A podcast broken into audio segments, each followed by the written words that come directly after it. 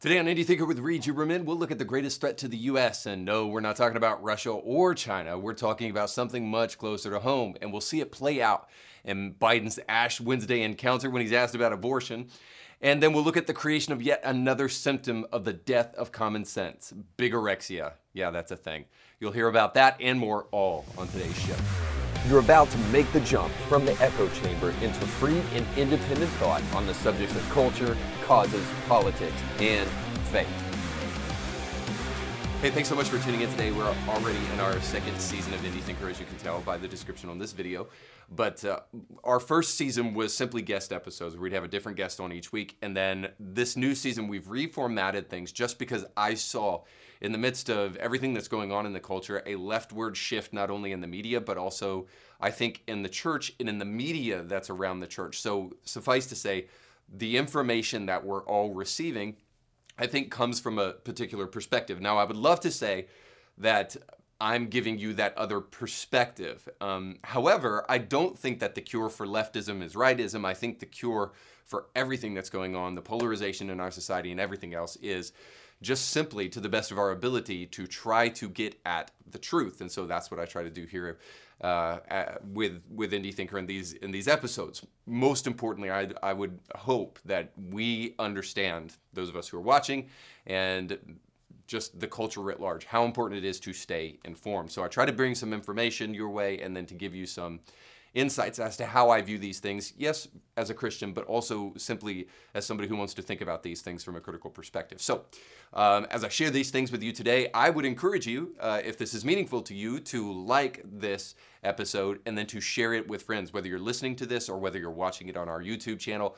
Uh, this is great content that I've worked really, really hard to try to produce for you guys. So, uh, the least you could do is share the love and share it with other people. So don't forget to like, share, and subscribe. Before we jump into our episode today, I want to make sure that you know that this episode is sponsored by Element Funding. Our friends over at Element Funding are your one stop shop for all of your mortgage and real estate needs. So if you're looking to refinance, you're looking to build a new home, or you're just looking to purchase a new home, these guys are here to help. You can go get pre qualified right now for free by going to kevinblairteam.com. Kevin has been a fantastic supporter of the show.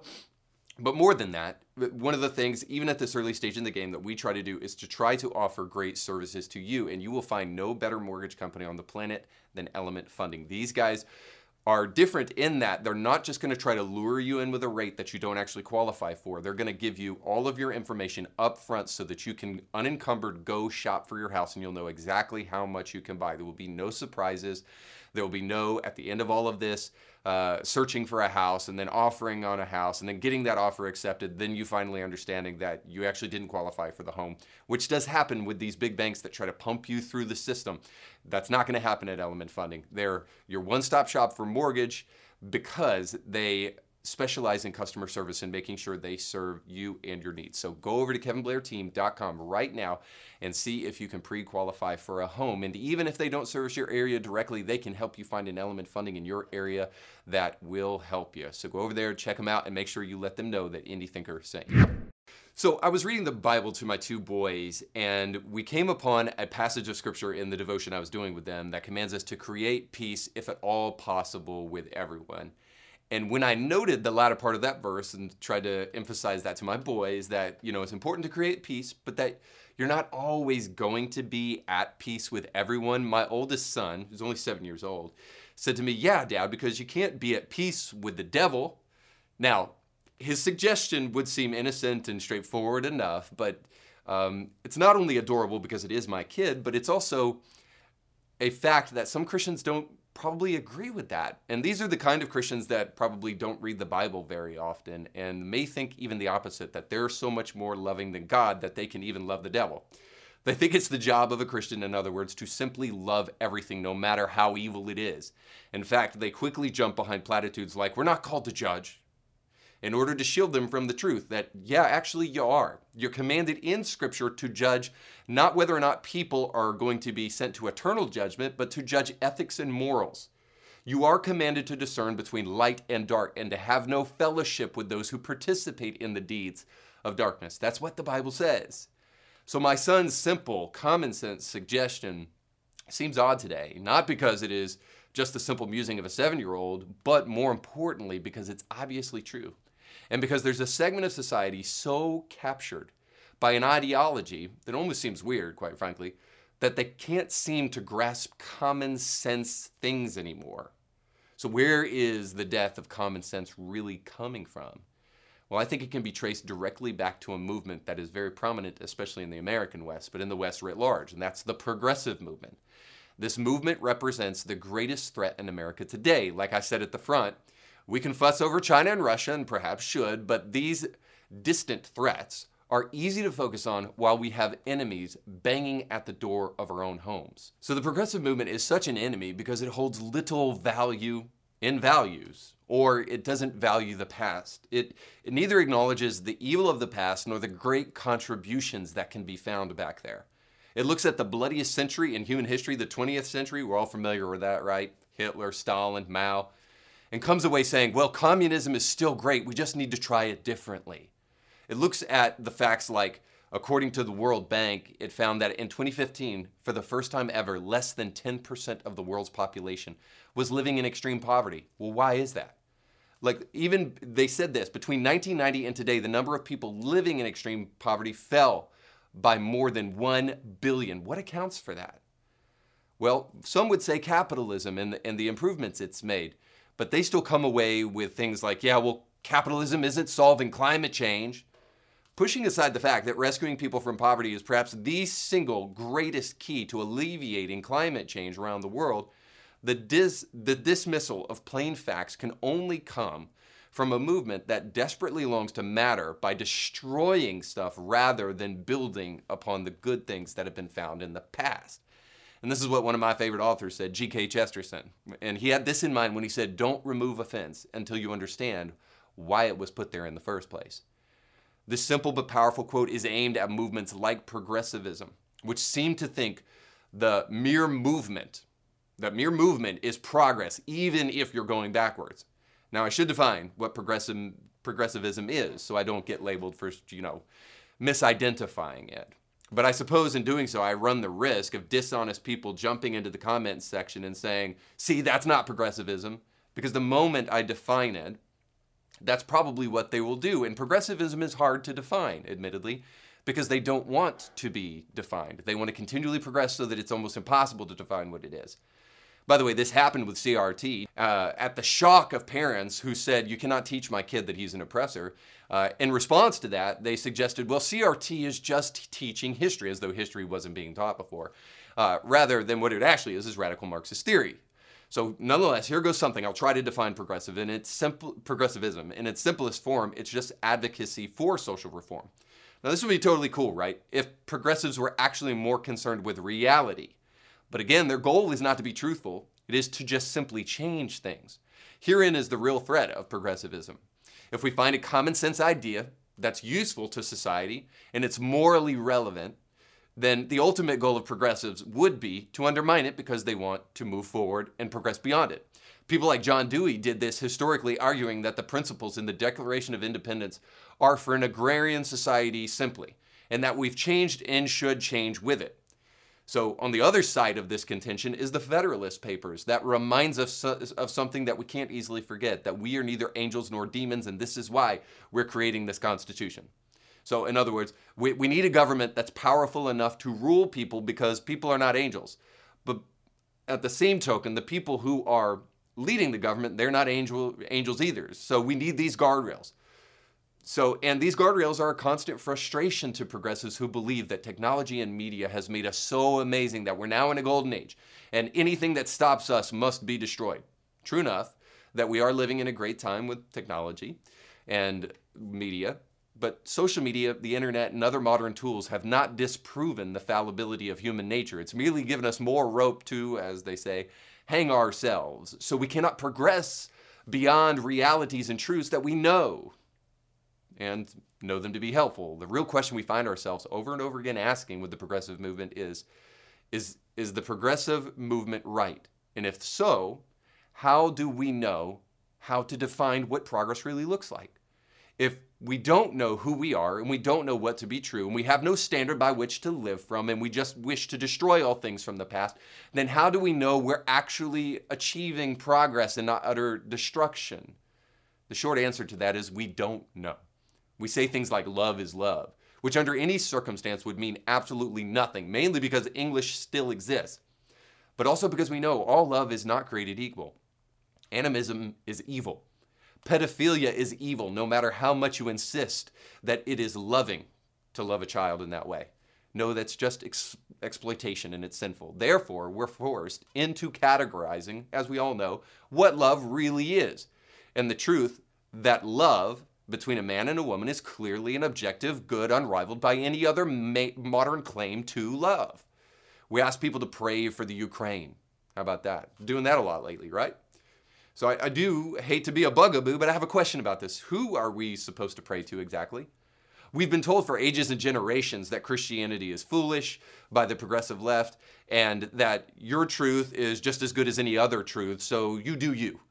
So I guess we can just pray to the dirt and we're supposed to expect some type of positive change. Moreover, even if we pray to the God of the Bible, what are we supposed to pray for exactly? We don't read the Bible, and the God of the Christian Bible promised that there would always be wars. And we know that peace, according to Jesus, is not the absence of conflict, it is the presence of God in the midst of struggle. But somehow I think we far more are far more interested in virtue signaling than we are in any real substantive prayers.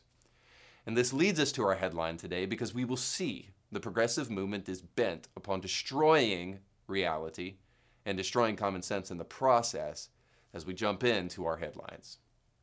And so I stand by my original contention that the greatest threat in America today is progressivism, simply because it means to create progress where there is none. It means to call good evil and evil good. There is no standard of morality, there is no standard of justice, there is no standard of truth. There are no ethics to speak of from the progressive movement except just simply that destroying anything that they disagree with is a social and public good. So, for that reason, we have to recognize that progressivism really truly is a threat. Maybe, maybe the best way to illustrate this is simply by the name. It's the most dishonest name on the planet. Probably postmodernism kind of comes in as a close second because it, it smacks of the kind of arrogance. We're progressing while everybody else is just hanging out in the past, or everybody else is just traditional and old and standard, but we're making real progress. But of course, like I already mentioned, they don't know what progress even looks like.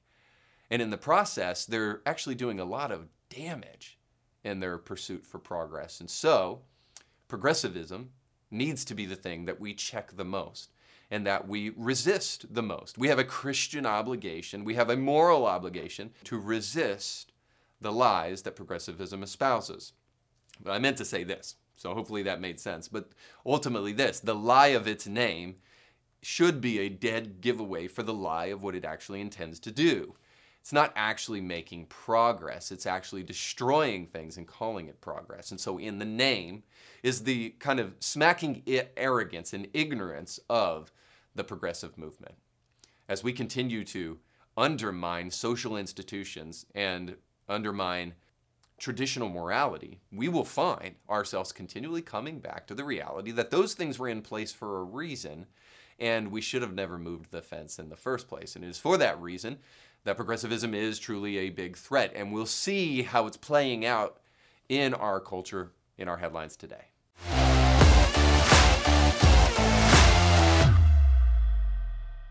Elie Mystal was just recently on The View. He is the justice correspondent for The Nation and obviously somebody who desperately needs a barber.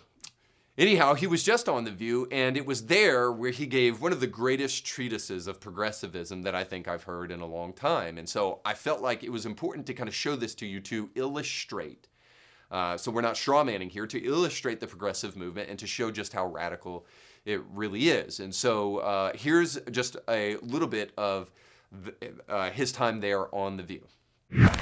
Let's start start with President Biden's State of the Union address, which we all watched. Everybody here watched it. I'm sure you did. I, uh, yeah. What did you think of Put it? Put my kids to bed and I looked at. Yeah, look, there were a couple of missed opportunities, right? Like one, I would have made a one-to-one connection between the authoritarians that were fighting in Europe and the authoritarians that were fighting in Washington Yes. D.C. Like you figure the insurrection caucus literally heckled him, and I wouldn't have gone out like that. They would have heckled me. I would have come right back at them with their. With, with, I don't see how you get through the entire State of the Union without mentioning the attack on our capital. So why do you think he didn't?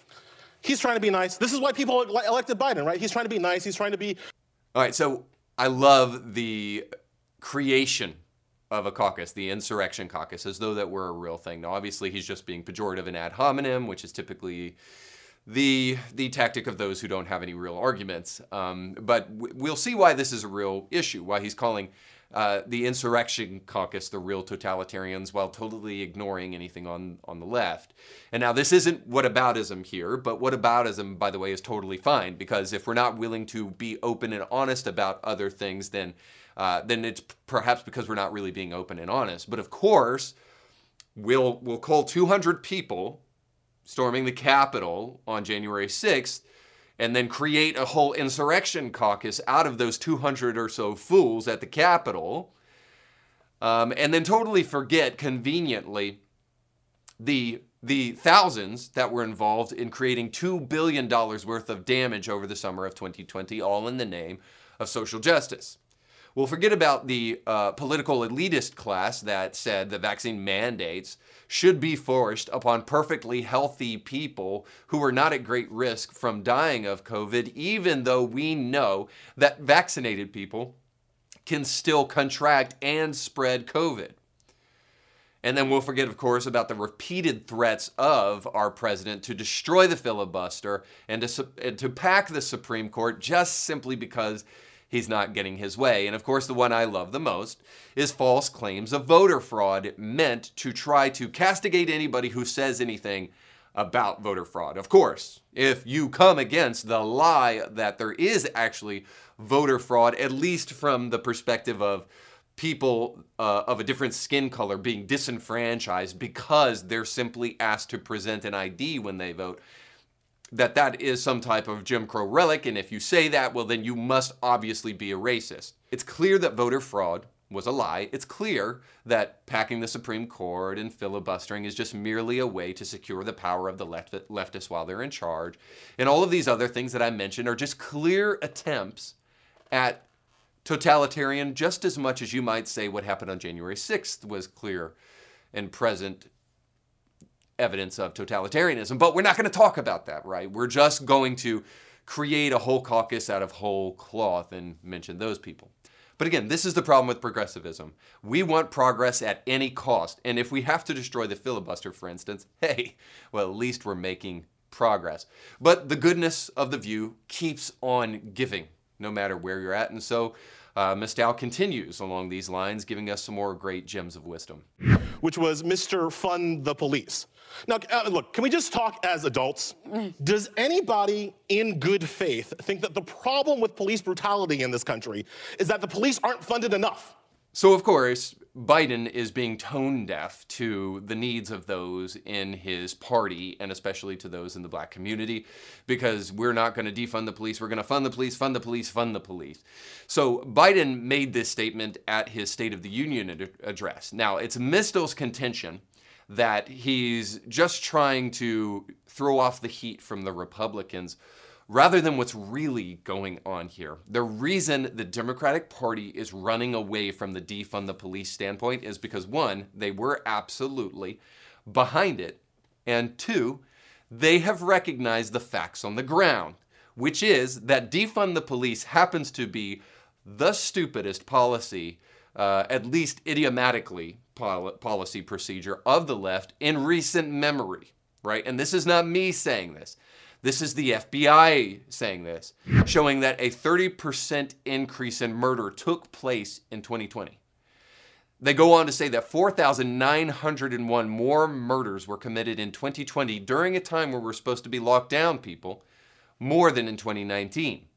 The, and, and, and that was the largest increase in murder year on year since back in 1968, which increased 12.7%. So, of course, the biggest tell is that places that had the most strong, the strongest defund the police rhetoric, places like Minneapolis, New York, and Chicago, had the highest increases in murder and in violent crime. So, the real reason Biden is running away from this defund the police strategy is because it is absolutely patently absurd. And there are a few times where we get rewarded with bad policy so quickly with the repercussions of that policy, like we did with defund the police. Defund the police was the most ridiculous policy procedure because it quickly created what we all knew, surprise, surprise, would be the repercussions of defund the police greater violence, more murders, streets that are not as safe as they were before all of this rhetoric and before all of these defundings took place. So, no, it's not because Biden is some great, loving, good, caring man. We've seen that's not true. And that's not why he's running away from defund the police and he's trying to just bring everybody together. He's running away from defund the police because it is the stupidest policy procedure the left has produced in recent memory. And the stats tell us that. So Mystal may have lots of uh, clever arguments or talking points, but unfortunately, the facts kind of get in the way of all of those things. And this is the problem with progressivism, guys. This is what I'm saying throughout this whole thing is that progressivism doesn't wish to acknowledge reality, it merely wants change. All right, and then finally, he says one last thing that I think is important for us to kind of check out. Should the Constitution be thrown out? What do we do? Is it a living document? Is it a, or is it a sacred document? It's certainly not sacred. All right, let's start there. The Constitution is kind of trash. Now let's just again let's just talk as adults for a second. What second. did you say? It's what? It's kind of trash. Trash. It was it was written by slavers and colonists and white people who were willing to make deals with slavers and colonists. They didn't ask anybody to look like me what they thought about the Constitution. Mm-hmm. So this was the greatest part of the whole thing is that that Elie Mystal believes that simply because there were some, not all by the way, but some founders of our nation, and some of which wrote the Declaration of Independence and the Constitution who had slaves, that therefore everything that they wrote, regardless of how true it is, must be riddled with racism. Of course, nobody actually believes that you can look through the Constitution and find a place where black people are disenfranchised. Because, drumroll, there isn't a place. Now, these people might have legitimately been legit racist. They might have owned slaves and all of that stuff, and they might have done evil things in their past. But it doesn't mean necessarily that the Constitution is evil and should be destroyed, and that now we should, in this great state of utopian wisdom, now recreate a Constitution. I didn't say this at the beginning of the show or the lead up to these headlines, but but this is the whole thing that we don't wish to recognize with our founding fathers. Our founding fathers knew things that we don't know. We've been so blessed by the prosperity that they put into place in the Constitution that we have forgotten the reality of why the Constitution was created in the first place. And here's why it was created in the first place because totalitarianism exists. No matter how many poems we try to recite to Putin, or no matter how many times we try to ignore the fact that conquerors still exist in the world today and they will come knocking on our door, the reality is human nature doesn't change. Now, policies and procedure may change, times may change, technology may change, but human nature doesn't change. We're face to face with that right now with this whole Russian Ukrainian thing. So, uh, what they don't want to acknowledge on the left is that they just simply want to destroy. And they're willing to risk common sense in the process. And that's what's really going on with this Constitution debate. We, we, first of all, at a time of great increasing polarization, does anybody think that we're actually all going to come to the table and agree upon a new Constitution? Not to mention the historical argument that I just tried to illustrate. The Constitution was written in a special place of privilege an, an epistemic reality that we need to take into account. That they understood totalitarianism more than we do in our present age. Therefore, the things that they wrote there cannot re- be reproduced as easily in our generation as it was back then because they had insight to things that desperately needed to happen. Um, today, we've got Wikipedia articles. So, nonetheless, Uh, the idea that the Constitution is just some racist holdover Jim Eagle, right? Jim Crow 2.0 is is just ridiculous. There isn't anybody with a with a brain that actually believes this to be true. It's just merely another way to try to undermine common sense for the sake of progress. All right, so let's jump into our next headline because we'll see that yet again. With a new phenomenon called bigorexia. Yes, when just when you thought modern day phenomenons on TikTok and the like couldn't get any more ridiculous, here we go with bigorexia. And so uh, this article says this. like many high school athletes, Bobby, 16, a junior from Long Island, has spent years whipping his body into shape through protein diets and workout workouts. Between rounds of Fortnite and homework, Bobby goes online to study bodybuilders like Greg Doucette. All right, I already have to stop there. Far be it from me to suggest that you can't play video games and be a bodybuilder, but already this article sounds basically like the typical life of a young kid. A kid who wants to try to get a little bit stronger, wants to be impressive maybe for the ladies, but then also plays video games. But of course, you guys already know this is the lead up to actually great travesty and injustice, because that's what we're about to see here. Because of course, you cannot desire to improve upon yourself without trying to claim that there is some kind of injustice going on here. So the article continues and says For many young boys and young men, muscle worship has become practically a digital rite of passage in today's beefcake saturated culture. Examples are everywhere. The hyper masculine video games they play, the mesomorphic superheroes and the movies they watch, the top grossing films of last year were ruled by CGI enhanced masculine cliches Spider Man, Shang-Chi, Venom, and the entire Marvel universe. Many doctors and researchers say that the online adulation of muscular male bodies can have a toxic effect on self esteem of young men, with never ending scroll of six packs and boy band faces making them feel inadequate and anxious. Now, this is just a side note. I don't think I'm ever going to get my wife to agree to this one, but I want my boys to feel inadequate. In fact, when we destigmatize everything, we don't realize where we need improvement. And by the way, working out and seeing other people who work out and want to improve themselves is a great way to realize that perhaps there's room for improvement for us.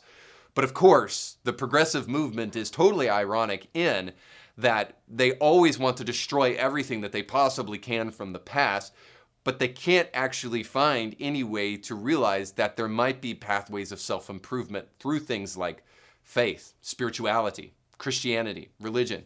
No, they can't suggest anything such as that because that would be to give in to the patriarchy.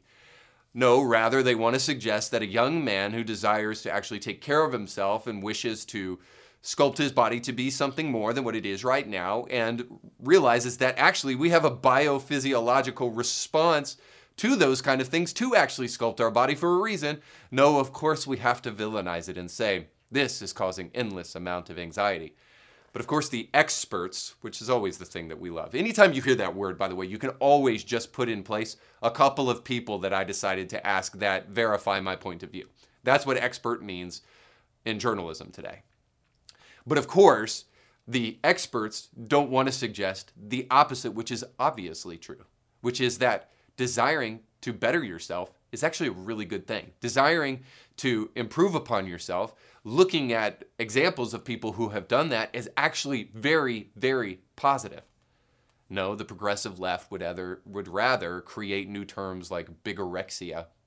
Can we just stop it with the desperate attempts to try to find meaning?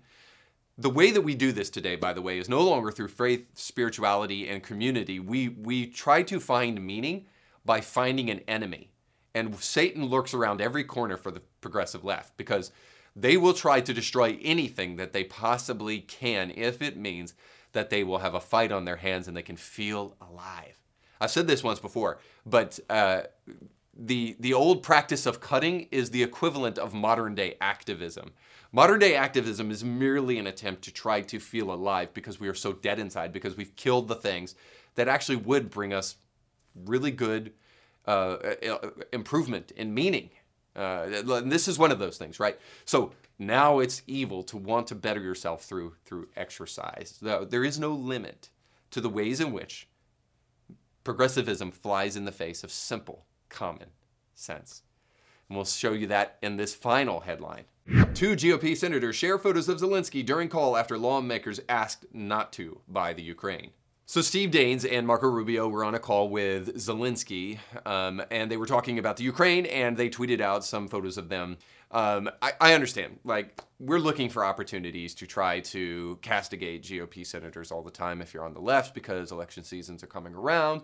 However, I can't help but really wonder if there's something more behind this attack on Rubio and this attack on Daines, and if it really is as horrible as they would want to suggest that it is. Now, I don't know what they were talking about, but I do know this. Just simply posting a picture of Zelensky with these senators on a Zoom call doesn't tell us what they were talking about. No sensitive information comes through pictures subliminally, except for the fact that Zelensky was talking to the US. It, does that come as a surprise to Putin? I mean, you may think he's dumb for invading the Ukraine, but he's not that dumb, folks. Uh, of course, he knows that Zelensky is talking to people in the United States and talking to people in all over the place in different countries right now, because Zelensky is most likely going to be admitted to NATO, NATO in the midst of all of this. So Zelensky's talking to lots of people. This, guys, is what we call pearl clutching, and the progressive left does it all the time. And by pearl clutching, they wish to treat everything as precious when it serves their purposes. Again, everything is in service to the greater goal of their supposed progress because they actually have another agenda. Because again, the whole point of everything I've tried to get across today is common sense is dying at the feet of progressivism, and common sense would tell you that there's more to this story than meets the eye. Just a simple glance. Common sense would tell you there's more to it when uh, those Democratic senators who were also on the call say things like this Appalling and reckless ignorance by two U.S. senators. This is from Phillips. And then this from Crow. The lack of discipline in Congress is truly astounding. If an embattled wartime leader asks you to keep quiet about a meeting, you better keep quiet about the meeting. I'm not saying a D thing. Lives are at stake. Look, I'm sorry, guys. We got to put on our big boy pants. No, they're not. No lives are at stake because these guys tweeted those pictures. Like, I'm not even sure Putin's following them, right? Uh, that's kind of a joke. Uh, but but the point is, is that lives are at stake because Russia is invading the Ukraine, not because Marco Rubio posted a picture. Who are we kidding? They're they're they're not kidding anybody except people who don't think for themselves. This is the epitome of pearl clutching again. Common sense will tell you they don't actually care and they're not really concerned. This is a way to score points. But it just shows that the progressive left cares more about point scoring and triumphing over their enemies than they actually do about the truth. And this is a right left issue to be sure, but until we get to a appreciation for and an understanding of the truth, we're never actually going to truly make progress, which makes the progressive movement a bunch of liars. All right, so let's jump into our final segment Christianity Not Today.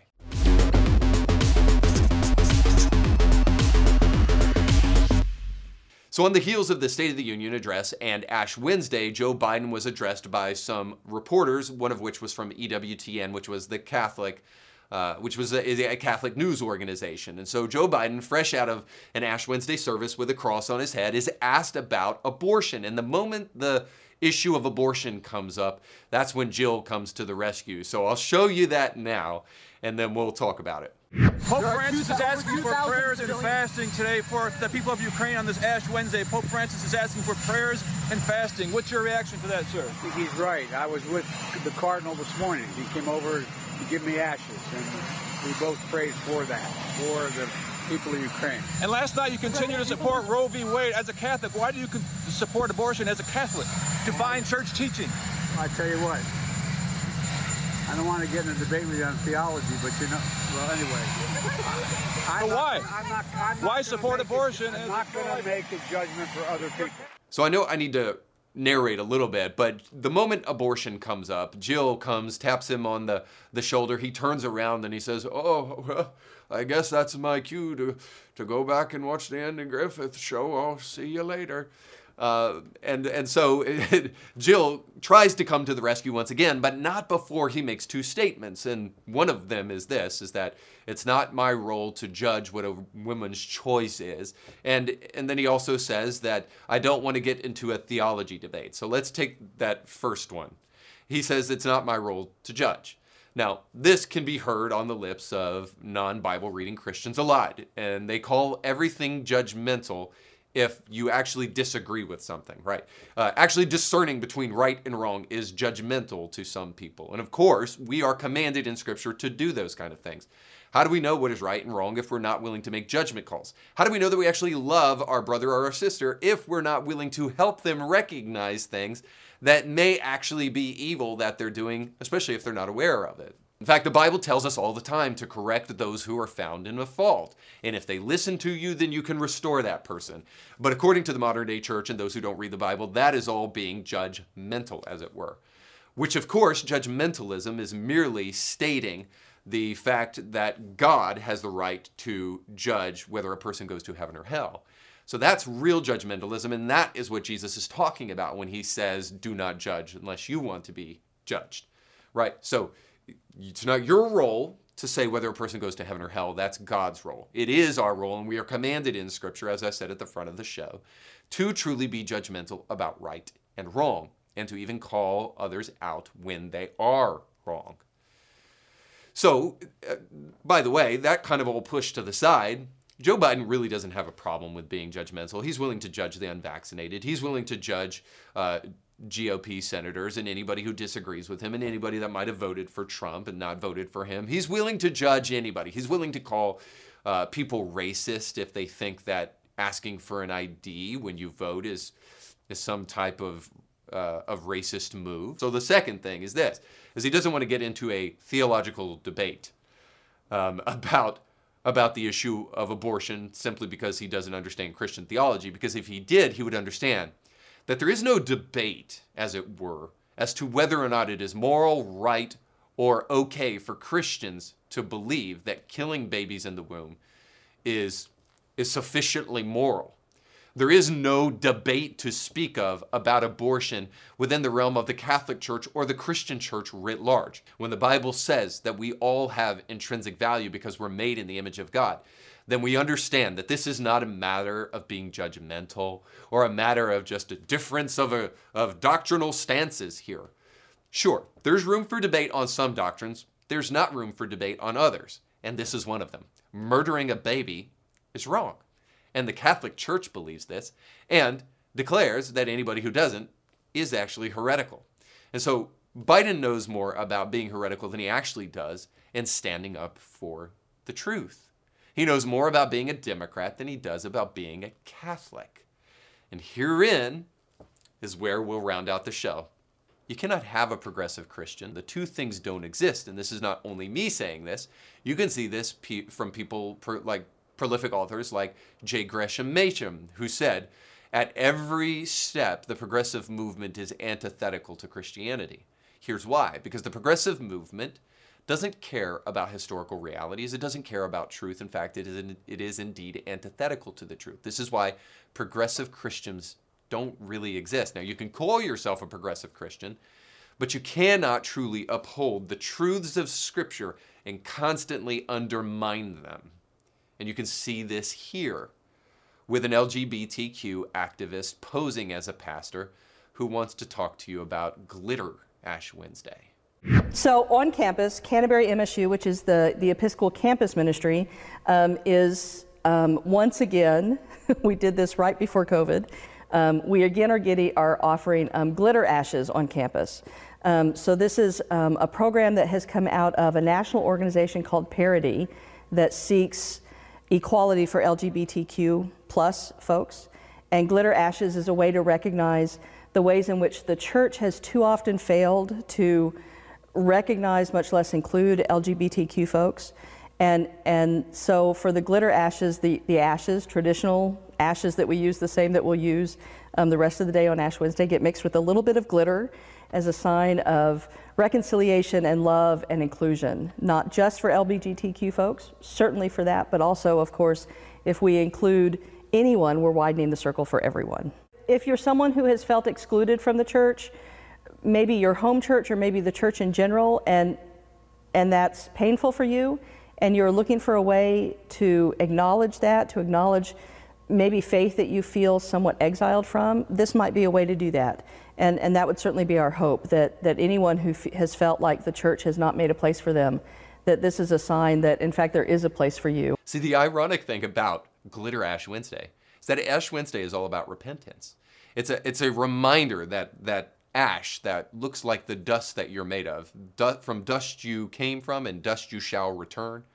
It's about humility. It's about repentance and, and acknowledging the fact that you're a sinner and that you need God to burn your sins and to, to purify your sins, as it were, to, to burn them as ash so that you can be created into something new. So that thing that was burnt is created into a, a new substance, as it were. And this is a reminder about what Christianity is actually all about that God wants to create in you a new nature.